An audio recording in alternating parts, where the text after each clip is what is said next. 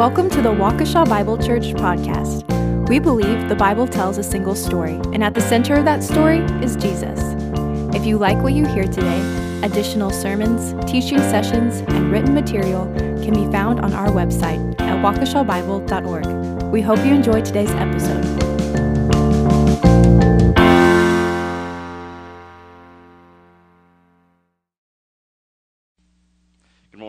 Today's scripture reading comes from Matthew 11, 1 through 19. When Jesus had finished instructing his twelve disciples, he went on from there to teach and preach in their cities. Now, when John heard in prison about the deeds of the Christ, he sent word by his disciples and said to him, Are you the one who is to come, or shall we look for another? And Jesus answered them, Go and tell John what you hear and see. The blind receive their sight, and the lame walk lepers are cleansed, and the deaf hear, the dead are raised up, and the poor have good news preached to them. And blessed is the one who is not offended by me. As they went away, Jesus began to speak to the crowds concerning John. What did you go out into the wilderness to see? A reed shaken by the wind? What then did you go out and see? A man dressed in soft clothing? Behold, those who wear soft clothing are in kings' houses. What then did you go out to see? A prophet? Yes, I tell you, and more than a prophet. This is he of whom it is written Behold, I send my messenger before your face, who will prepare your way before you.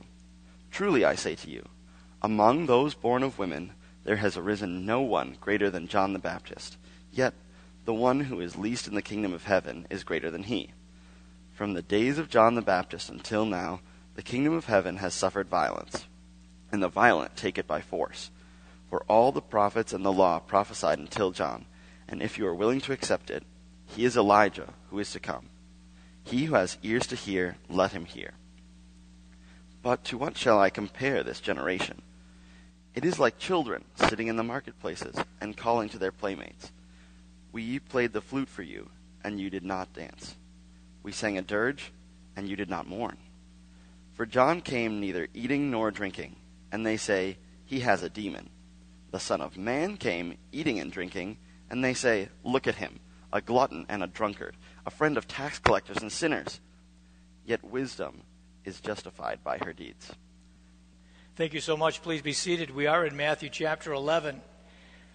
One of the big tie ins that we are making is how the New Testament uses the book of Isaiah. Isaiah's the second most quoted Old Testament book in the New Testament, and I trust that we can see these tracks, these lines that are being laid for us in our study during the Advent season. Advent calls us to celebrate, it calls us to anticipate that Christ is indeed coming. Now, he has come in his first coming, but we fully expect him in his second coming to return, and we are very thankful for that. But Jesus is the answer to John's question, the question that John asks is simply this Are you the one who is to come? Are you the one who is to come? Or shall we look for another? What we have seen multiple times in our study of the Bible is that Jesus Christ is the one who fulfills all Old Testament promises, prophecies, patterns, and pictures. And we will either confess Jesus Christ as such or we will perish under his rule. Now, those whom God has touched seek him. The natural man does not seek God. We know this from Romans chapter 3. But the one whom God touches seeks him. In a simple cursory manner, we can hear the voices of several during this Advent season. For example, the Magi asked King Herod in Matthew 2 2, Where is the one who is to be born king of the Jews? Simeon in Luke chapter 2, verse 25, the statement is made, And behold, there was a man in Jerusalem whose name was Simeon, and the same man was just and devout, waiting for the consolation of Israel. Anna, in Luke chapter 2, verse 36, it is said of her, She never left the temple, serving night and day with fastings and prayers. In verse 38, at that very moment she came up and begin, began giving thanks to God and continued to speak of him to all those who were looking for the redemption of Jerusalem. Philip in John chapter 1, it says in verse 45, Philip found Nathanael and said to him, We have found him of whom Moses in the law and also the prophets wrote, Jesus of Nazareth, the son of Joseph. And then Nathanael is the doubter. And Nathanael said to him, How do you know me? Speaking to Jesus. And Jesus answered and said to him, Before Philip called you, when you were under the fig tree, I saw you. Verse 49 Nathanael answered him, Rabbi, you are the Son of God. You are the King of Israel. And then the Greeks in John chapter 12, verse 20. It says, Now there were some Greeks among those who were going up to worship at the feast. These then came to Philip, who was from Bethsaida of Galilee, and began to ask him, saying, Sir, we wish to see Jesus. During this Advent season, we wish to see Jesus. John asked of Jesus, Are you the one that we are looking for, or should we seek someone else? Advent is our time of seeking, of reflecting, and of joining ourselves to Him through an awareness of His presence and power. God is with us. We are to awaken to that presence. Every decision we make causes an action that results in a consequence. And inaction is also a decision, a decision not to act. A consequence is a result of the decision or choice that you make depending on the situation and circumstances that you are in at the time. We all make many decisions every day in the course of our lives. And in the midst of this swirling mass of decision making, there sits one decision, one choice, whose answer to the question sits the entire destiny of your eternal soul. Who is Jesus Christ? In Matthew chapter 16, when Jesus came into the district of Caesarea Philippi, he was asking his disciples, Who do people say the Son of Man is? They said, and this is unique to Matthew, some say John the Baptist, and others Elijah, but still others Jeremiah, one of the prophets. He said to them, But who do you say that I am? And that's the question we ask ourselves this morning. Who do we say that he is? Peter responded by saying, You are the Christ, the Son of the living God. How we answer that question is humanity's most fundamental question like our passage in Matthew 16 and then in Matthew chapter 11 with John the Baptizer, we have the similar question Are you the one who is to come? Is Jesus Christ the one? Or should we be looking for another? Let us pray before we continue. Dear Father, we are asked a direct divine question Who do we say Jesus is? That is a personal question, is a corporate question. John asked a similar question Is Jesus the one? Or should we be looking for another? Modern day Jews seek another. Muslims seek another. Humanists seek another. But we, Father, we seek Jesus and Jesus only. The songwriter wrote, You are the waymaker, you are the miracle worker, the promise keeper. You are light in the darkness. You are our God. That is who you are. And we with them declare this truth. Holy Spirit, cause us to see Jesus as the fulfillment of the prophet's words. Today we do indeed bend our knees, our intellects, and our wills to you. Father, if you do not act, we perish. If the promises you have made are not true, if you do not deliver, then we are of all people most miserable. And thus we come. We come with brokenness and we ask for healing. Only you can do for us what our hearts desire and crave. Comfort the brokenness of souls.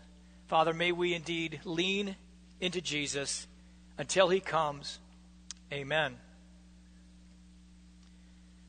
Our intent is to see how Jesus Christ is the one who was to come. And we cannot seek anyone else. Now, there are plenty of quotes in modern day literature that deny Jesus and that reject him. But their voices and their voices are legion. But our study in this passage is to hear what the Spirit says to us. The idea of John as the forerunner to the Messiah is clear from the Hebrew Scripture.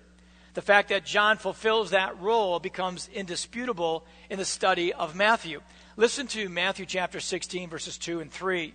It says, When it is evening, Jesus is speaking to the religious community, it will be fair weather. You say it will be fair weather, for the sky is red. And in the morning it will be stormy today, for the sky is red and threatening. You know how to interpret the appearance of the sky, but you cannot interpret the signs of the times. And the signs of the times is that John indeed has come. The forerunner has come. And as a consequence of John being a forerunner, Jesus Christ then indeed is the Messiah. And if the forerunner appears, then the Messiah has arrived. This is what John and Jesus understood to be true. This was their reality, and it is ours. John is the forerunner, he is the Elijah, and Jesus Christ indeed is the Messiah. We're looking at Matthew chapter 11, and inside of Matthew chapter 11, there are these three movements, and I'm wanting to study the three movements as it takes us through the text. But John's question is noted in verses 1 through 6. It, that section ends in verse 6 with the statement, Blessed is the one who is not scandalized by me. Blessed is the one who is not offended by me. It is hard for us to imagine that Jesus Christ could indeed be offensive, that he could be scandalous, that Jesus is a stumbling block to some, and yet there are many who find him offensive. You and I stand before our public community and we say, He is the way, the truth, and the life. And no one can come to the Father but through Him.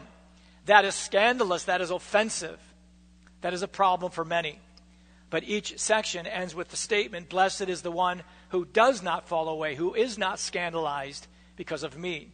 Then you can see inside that initial paragraph or section, there are multiple quotations from the book of Isaiah. And then Jesus comments on what he just said concerning John's question Are you the one, or should we seek someone else? Jesus then speaks of the prophet John. He concludes in verse 15 He who has an ear, let him hear. If John indeed is the forerunner, then I am the Messiah. And then the last paragraph, 16 through 19, actually reaches a little further into verse 24. You have the nation's rejection. They rejected John, and because they rejected John, they are now rejecting Jesus. But the intent of that passage confirms that John is the forerunner and Jesus is the Messiah. And you and I and the audience must choose to either continue rejecting him or believe in him and the significant majority of us have believed in him. But if you are here this morning, you do not believe in Jesus, we appeal to you to believe in Jesus. Jesus Christ is the Messiah. Again, the passage has three primary ideas. It speaks of the Christ in verses 1 through 6, then the prophet 7 through 15, and then a word to the nation 16 through 19, and it takes us all the way to the end. But let us begin with this idea of the Christ. When John asked, Are you the one who is to come? His question had the entire previous revelation concerning the Messiah behind it. What was John expecting when Jesus came? Now, we've noted this several times in the book of Isaiah. That's his reference point. That's what he's leaning on to answer the question. That's what Jesus does. Every book of the Bible points to Jesus in fascinating ways.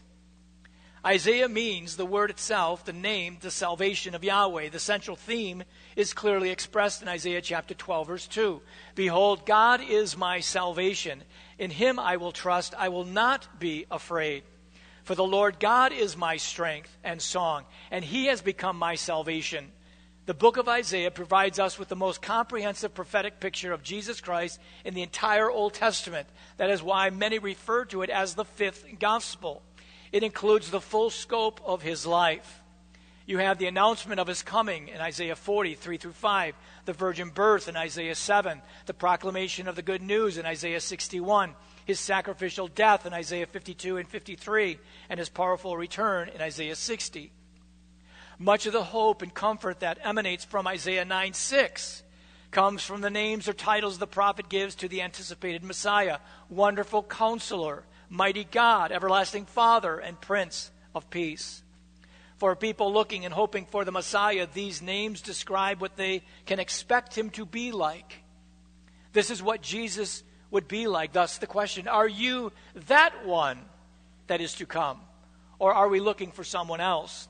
In Isaiah 29, the Lord promises to his people what he shall be for them. He will be a protector of his people, a revealer of truth, a spiritual regenerator, a deliverer of fresh joy, the promise keeper to his people, the justice seeker of the evildoers, the giver of hope in that day, and the cleaner of the house.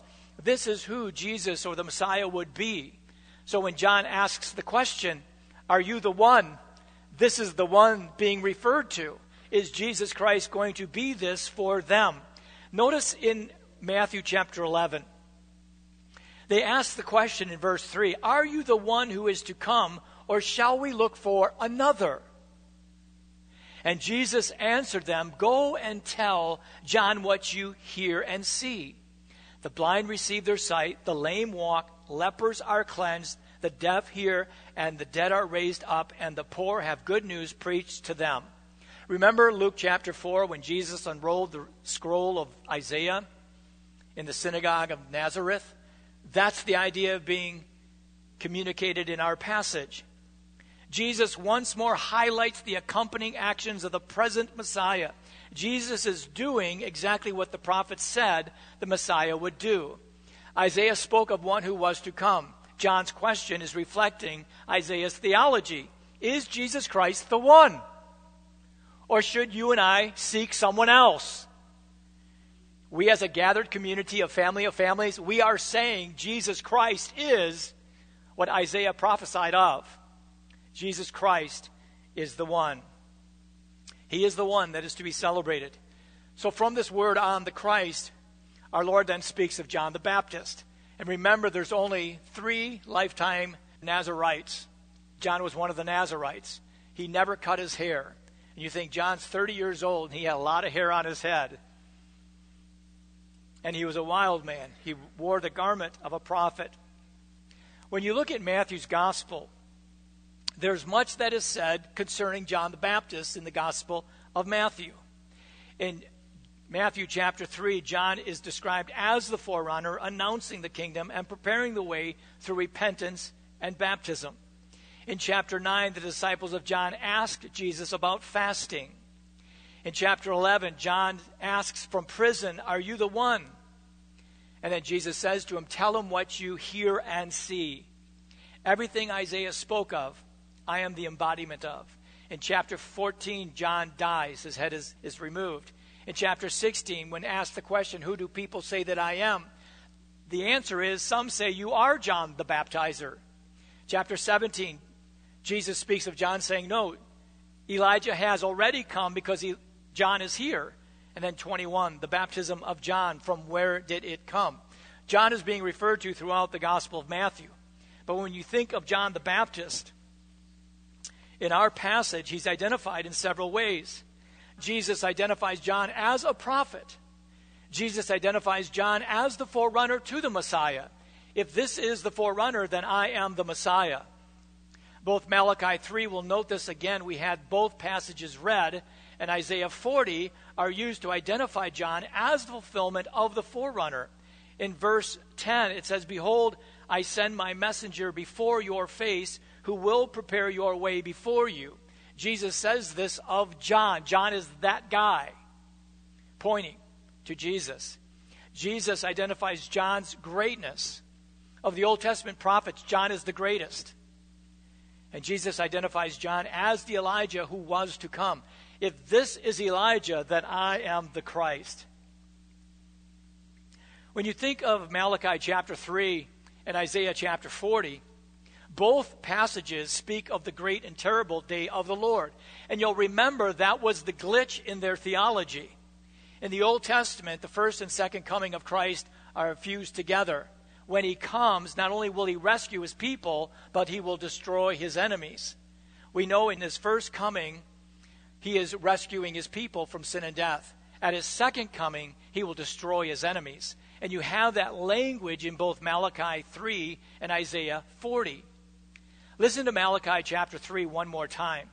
Behold, I am going to send my messenger, and he will clear the way before me. Speaking of John. And the Lord whom you seek will suddenly come to his temple, and the messenger of the covenant in whom you delight, behold, he is coming, says the Lord of hosts. But who can endure the day of his coming? And who can stand when he appears? For he is like a refiner's fire, like fuller's soap.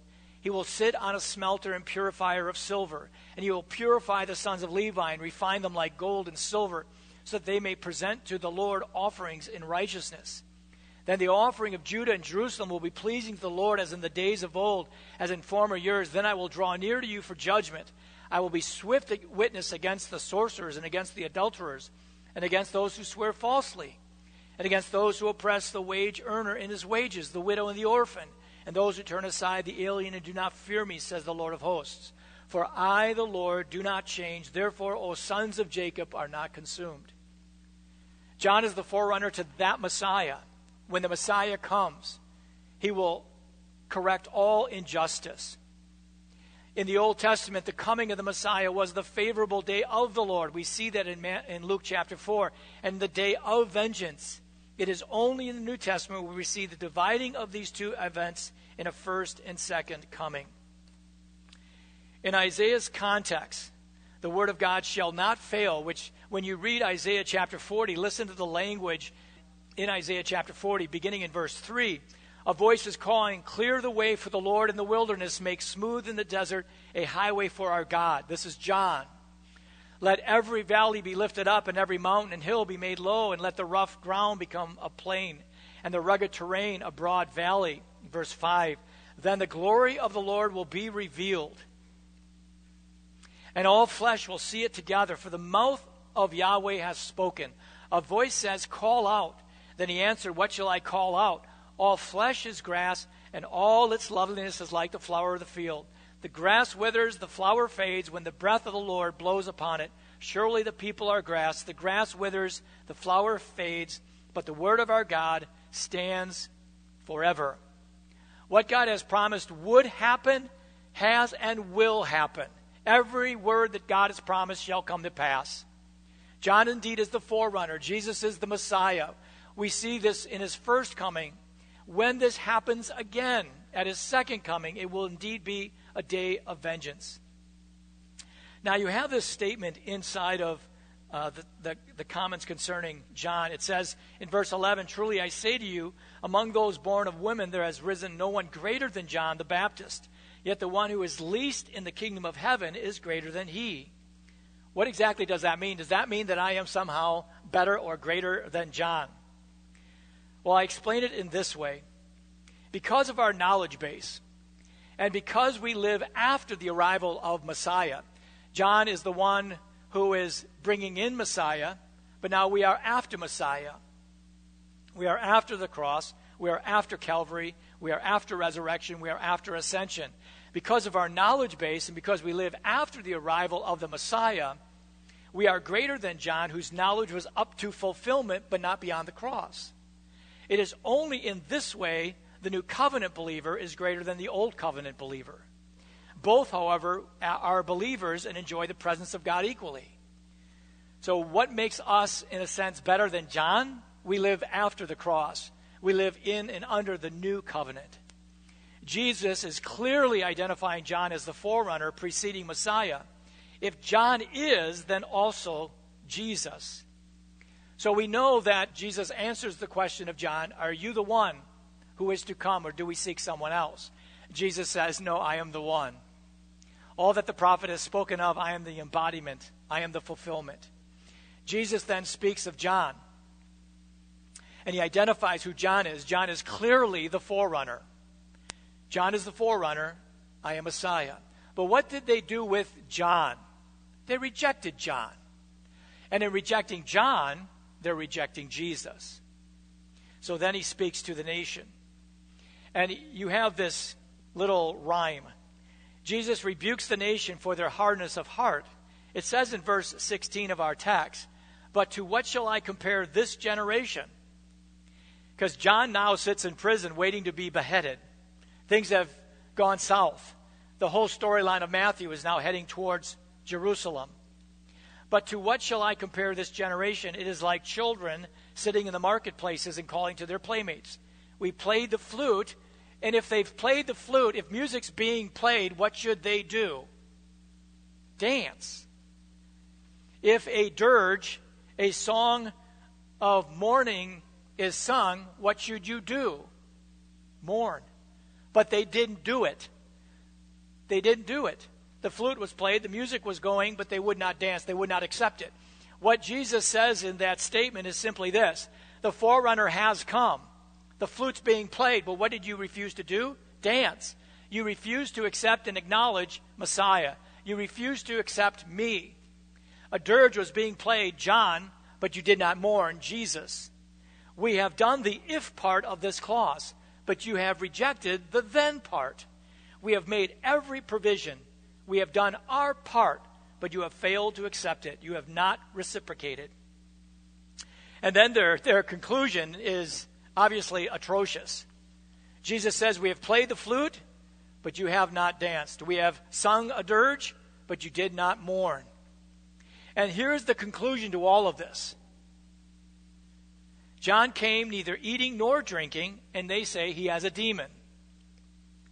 The Son of Man came eating and drinking, and they say, Look at him, a glutton and a drunkard, a friend of tax collectors and sinners. Yet wisdom is justified by her deeds. They accuse John of having a demon, and they accuse Jesus of aligning with lowlifes and misfits. Amen?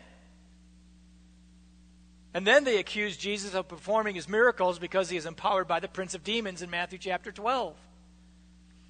His audience completely misread the prophets and therefore Jesus. And regardless of what they conclude, the if and the then is before them. John is the if, forerunner. Jesus is the then, Messiah. And they have rejected both John and Jesus. And Isaiah clearly speaks of these things. They have rejected the prophets. Look with me for a moment at verse 25. My Bible has another paragraph, but the paragraph is expanding on what has just been said. Then he began to denounce the cities where most of his mighty works had been done because they did not repent. And he just scathes them with rebuke. He concludes in verse 24 But I tell you that it will be more tolerable on the day of judgment for the land of Sodom than for you. That's a horrific indictment against the surrounding cities. Why? Because they heard John and they rejected Jesus. And Jesus lays into them. It's a horrific message. But what's equally astounding, it's one of my favorite paragraphs, and inside of the context, it's even more pronounced. Look at verse 25. At that time, Jesus declared, I thank you, Father, Lord of heaven and earth, that you have hidden these things from the wise and understanding and revealed them to the little children. And think about the context in which we find the passage. And inside of Matthew's gospel, inside of the ministry of Jesus, initially he is well received, but he has always had opposition. Now that opposition is escalating. What have they done with the forerunner? They put him in prison. What, have they, what are they going to do with Jesus? They are going to crucify him. And he's rebuking the surrounding non repentant cities, and he's rebuked the people. And then you have the statement I thank you, Father, Lord of heaven and earth, that you have hidden these things from the wise and understanding, and you revealed them to the little children, to the low lifes and misfits. Yes, Father, for such was your gracious will. All things have been handed over to me by my Father. No one knows the Son except the Father, and no one knows the Father except the Son, and anyone to whom the Son chooses to reveal him. And then you have this incredible appeal Come to me, all who labor and are heavy laden, and I will give you rest. Take my yoke upon you, learn from me, for I am gentle and lowly in heart, and you will find rest for your souls. For my yoke is easy and my burden is light. In the midst of all this, the invitation is still extended. After the pronouncement of judgment, and we've just read that, the reader is invited into the private recesses of our Lord's thoughts in verses 25 to 28. Much is made in our chapter to enable understanding as to why some embrace Jesus, and that's one of the questions that is being answered throughout Matthew's gospel. Why are some people embracing Jesus as the expected one and others rejecting him and pushing him away? And behind all of this is the wisdom of God that is vindicated by deeds. We assume that everyone has the same opportunity to believe. We believe that the gospel is for everyone, everywhere, at all times. But there are providential elements at play. There is mystery behind all of this that is governed by God through providence. Why were you born at this time in this place? This time in this place afforded you the opportunity to hear the gospel. God acts on you in such a way, He places you here for this moment. Yet for those who do not hear, an embracing and warm invitation is extended. I cannot think of any passage that so warmly reaches out and calls to the weary and heavy laden. Are you weary? And it's speaking to those who are lost, to those who are unsaved. Are you weary? Are you heavy laden? Then come. Come. There is nothing about Christianity that is heavy and weary. If your Christianity is heavy and weary, then you have a variant stream of Christianity. Because Christianity is easy, it is light. Why? Because Jesus is the answer. When properly understood, Jesus Christ is liberating. He is not heavy, the fall is heavy. And Jesus is the one who lifts the fall and gives liberty to the captive. And that's where we find ourselves. The nation is rebuked, the invitation is extended. What do we have here? Everything that Isaiah said about the forerunner and the Messiah is true. When we read the book of Isaiah, Isaiah is pointing us towards someone. Jesus Christ is the one to whom Isaiah pointed. Everything Isaiah said about the forerunner and the Messiah is true. John is the forerunner, and Jesus is the Christ. The nation has rejected both John and Jesus. Jesus is the one who fulfills every Old Testament promise, prophecy, pattern, and picture. And you will either confess him as such or you will perish under his wrath. You have extended inside our passage Woe to the unrepentant cities. And then come to me, and I will give you rest. If you reject Jesus, if you reject John, you will face the wrath of God. But if you see John as the forerunner and Jesus as Messiah, then you can have rest. The question before all of us is always what will we do with Jesus? What will we do with Jesus? Don't listen to the world, listen to the Word. Believe in Jesus and in Jesus alone. Please stand with me as we close in prayer. Father, when we read a passage like this, we thank you for such a gracious and condescending invitation to come to you for our peace and rest. Thank you that the yoke we carry is easy and light. Thank you that all we need we already have. Father, I pray for the person who seems lost and hurting and alone. I pray that for your people they would sense your presence in their midst, so that in those moments they would find your peace that does pass all understanding. Father, I pray for the person who does not know Jesus. They have held him at arm's length, they have rejected what the Bible has to say concerning him. I pray that the Spirit of God would work on them in such a way that their hearts of unbelief would be regenerated and they would turn to you in faith. Father, we know that apart from your working, no one comes. Apart from your working, no one believes. And apart from your working, no one comes back to life who are dead. It is easy for us to hear the white noise of unbelief that somehow you are indifferent and you do not hear and act. And Father, we do believe. Help in our unbelief. John asked and you answered. And today we ask and we seek your answer. Many people right now who are bearing burdens pray for that cup to pass before them. And yet, Father, nonetheless, we want your will to be done. And thus we humbly bow before you as our Father, Jesus as our Savior, and the Holy Spirit as our Comforter. Father, continue to teach us to rest in you. We ask this in the name of our only advocate and intercessor, Jesus. Amen.